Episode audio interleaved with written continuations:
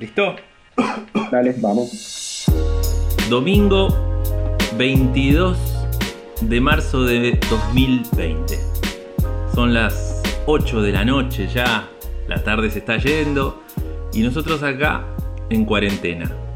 Estamos aislados en nuestras casas por una situación nacional, mundial, una emergencia sanitaria dicen, pero nos encontramos acá, sin ver a nuestros amigos, a nuestras familias, a nuestras amigas, a nuestros compañeros o compañeras de trabajo, pero eso no quita que tengamos ganas de hacer algunas cuestiones, algunas cosas para seguir trabajando. Por ejemplo, el 24 de marzo de 1976. Y por eso se nos ocurrió, con mi compañero y amigo Emiliano, tratar de hacer a la distancia algún especial en donde un profesor de música, quien les habla, y un profesor de historia del otro lado, se pongan a charlar y cuenten algunas cosas que con la historia fuimos aprendiendo del 24 de marzo de 1976. ¿Me escuchás ahí, Emi? Sí, sí, sí, sí, ahí estamos. ¿Cómo andan, Nerito? ¿Todo bien? Eh, un poco medio bueno eh, en la situación general de toda la gente, ¿no? Encerrado, saliendo lo menos posible. Este, pero bueno, tratando de, entre lecturas, películas, eh, planificaciones y demás, matando el tiempo. la idea surgió con Emiliano en poder o intentar hablar del 24 de marzo de 1976, sobre todo para aquellos estudiantes, aquellas estudiantes que con el que compartimos el día a día en las escuelas, que nacieron en el siglo XXI, que por suerte y quizás también por la lucha de los organismos de derechos humanos y de la sociedad argentina, esta historia no es reciente para ellos y para ellas, y para ustedes era que queríamos hacer este especial del 24 de marzo de 1976. Y quizás la situación de la, del aislamiento y de la cuarentena nos da una idea de lo que pasaba el 24 de marzo de 1976, el no poder salir, el haber presencia policiales en las calles. Y por ahí eh, está bueno eh, como punto de partida porque en la historia viste que siempre está este juego que por ahí para los chicos y para las chicas en la escuela eh, está bueno de hacer un juego entre el pasado y el presente, ¿viste? Sí. porque siempre quizás puntualizándolo más en la actualidad pueden llegar a entender un poco más de su realidad y conocer algunos procesos y demás. y en el contexto de la pandemia, de la reclusión en la que tenemos que estar como sociedad y demás, no sé si plantearlo como discusión, pero sí planteándolo por ahí como, en este juego de, comparaciones, qué significaría una cuarentena obligatoria o una reclusión social y, las diferencias, porque ahora se está escuchando mucho en televisión y en distintos medios de comunicación el concepto de estado de sitio, ¿viste?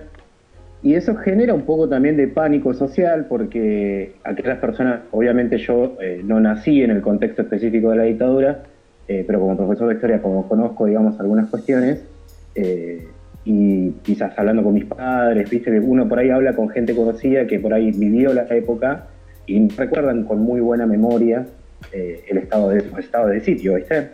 Sí. Entonces, plantear bien esa diferencia y, y, quizás puntualizar también algunos conceptos que son interesantes, en primer momento porque el estado de sitio como concepto en particular es la facultad que le otorga el Estado a, las distintas instituciones eh, policiales, o sea, policía, ejército, eh, prefectura y demás, eh, el libre albedrío, entre muchas comillas, de poder actuar en la calle ante las personas que, que rompan, digamos, con esa, con esa cuarentena, ¿no? entonces, eh, le daría vía libre a las Fuerzas Armadas como para poder actuar de la forma que sea. Y eso, en general, en particular, siempre se traduce en represión. Sí, en mano dura y, lo, paga la gente, la gente de a pie que está haciendo sus trámites, que está saliendo a laburar o que está saliendo a hacer las compras. Claro, exacto.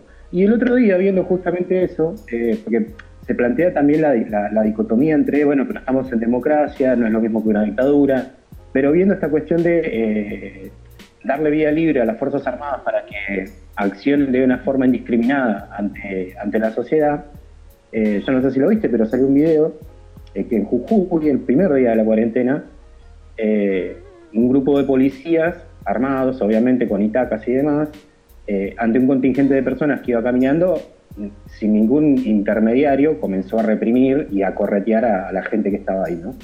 Ahí se puede empezar a ver eh, cómo en realidad, cómo empiezan a actuar, digamos, cuando a, a, estos, eh, a estas instituciones se les da la vía libre como para poder accionar.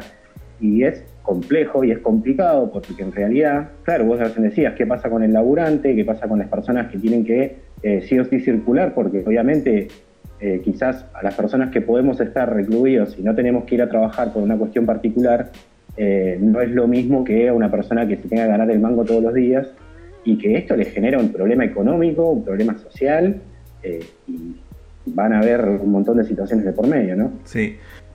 Pero pensando en el concepto de institución, de cómo actúan y demás, las Fuerzas Armadas y esto, a partir de eso, vos decías, bueno, el 24 de marzo del 76 se, se inaugura oficialmente, digamos, la dictadura, pero lo que no quita es que, eh, que la represión en realidad comienza desde mucho tiempo antes, no necesariamente la oficialización del 24 de marzo implica el comienzo de una represión eh, a mansalva, eh, porque ya en la década del 70, con la creación de la AAA, ya se empiezan a ver elementos eh, de, persecución y de represión. De distintos sectores que lo que querían era modificar socialmente, lograr un cambio, luchar contra distintos estamentos, digamos, o ideologías conservadoras que venían, que venían gobernando. Y entrando ya en la fecha eh, en la que hoy le decimos el Día Nacional de la Memoria por la Verdad y la Justicia, 24 de marzo de 1976.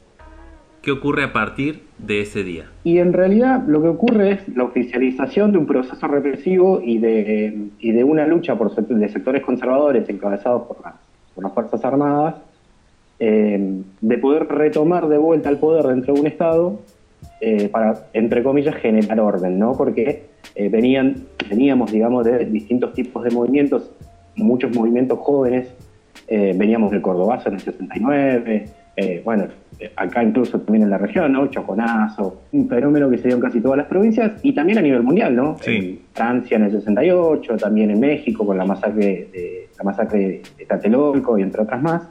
Eh, pero sí lo que es importante es que, a diferencia de las, de las anteriores dictaduras en realidad, acá se inaugura algo que es novedoso para la estructura estatal que es el terrorismo de Estado. Y ahí planteamos esto de el Estado como institución genera un terrorismo de Estado, que lo que quiere hacer es generar, como la palabra lo dice, terror en la sociedad para que la sociedad pueda ser controlada de una forma u otra. Y eso implicaba secuestros, torturas, eh, vejaciones, eh, utilizar todos los medios disponibles que tenía el Estado para poder atacar a una supuesta subversión que eh, entre los 70, entre el 76 y el 83 ya cada vez va mermando menos porque tenían que trabajar o tenían que verse de la clandestinidad. Eh, y es el Estado como concepto el cual termina utilizando una, violencia legítima. Eh, hay, una, hay una definición muy famosa que dice que el Estado es el uso y el monopolio legítimo de la violencia. Claro. obviamente, claro, tiene un contexto legal, tiene un contexto institucional que le permite utilizar la violencia, que en este caso, con lo del estado de sitio, implicaría que se ejerza violencia hacia la población justificada porque se está incumpliendo una ley. Y esto del Estado como institución y demás empieza a, a generar este accionar, democracia, dictadura, cómo funcionan y demás, eh, y hay un dato interesante porque otro concepto que nosotros habíamos charlado y que por ahí también está bueno recuperar, que es el desaparecido, el desaparecido, ¿no? El concepto de, persona desaparecida o de las desapariciones forzosas. Sí. Según la Correpi, que es la coordinadora contra la represión policial institucional, que es una institución muy importante, hasta el 2017 dicen que hay más de 200 desaparecidos en democracia. O sea que el concepto de desaparecido o desaparición forzosa, conocemos muchos casos, eh, solo por mencionar uno, el caso de Luciano Arruga, un pibe eh, de la Villa de Buenos Aires que se comprobó que la policía lo había desaparecido y todavía estamos, digamos, en, en, veremos en qué pasa.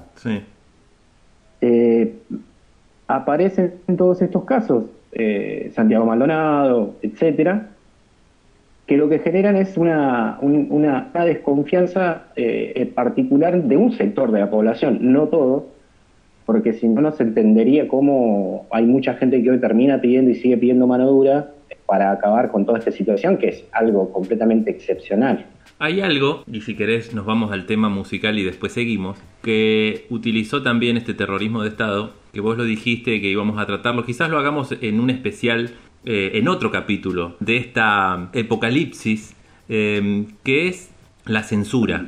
Y la censura y la persecución también a artistas. Prohibir libros, el prohibir películas, el censurar películas y cortar algunas películas, eh, el perseguir artistas, las listas negras y directamente cerrar y prohibir los, los momentos de encuentro de la, de la juventud o de la, o de la sociedad, por ejemplo, los carnavales, los clubes de barrio y, los espectáculos musicales. Eh, eso seguramente lo tratemos en algún otro capítulo para ahondar directamente en lo que es la censura, pero vamos a escuchar algo de música. Y quien sobrevivía a la censura y quien transitaba esas, esas épocas oscuras con su música, con sus letras y con sus metáforas, era el señor Charlie García. Y esta es una canción que en plena dictadura se cantaba, se escuchaba, y es la canción del año 1980 de Cerú Girán, canción de Alicia en el país.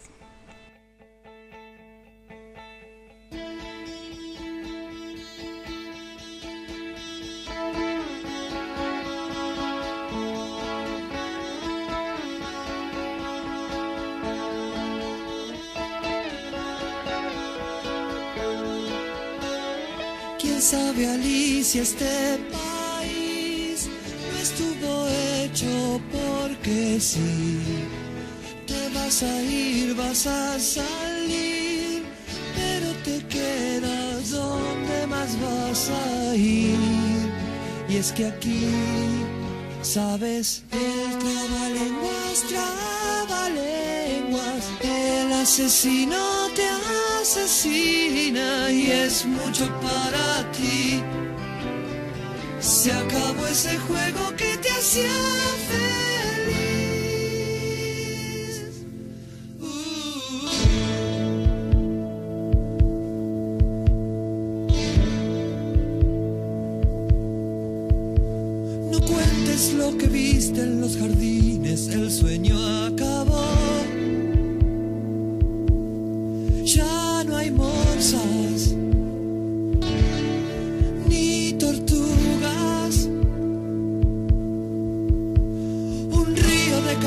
aplastadas por el mismo pie.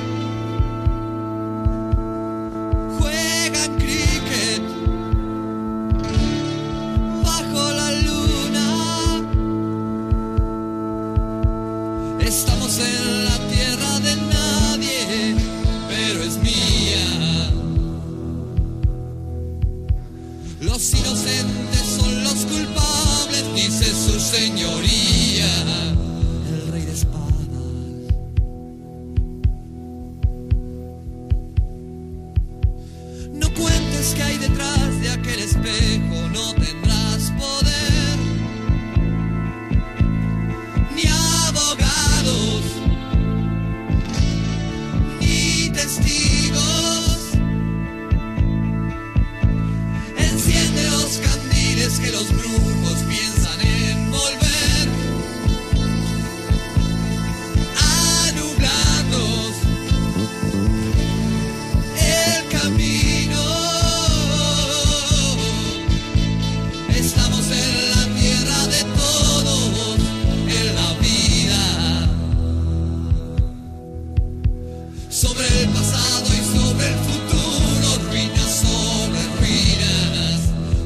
You.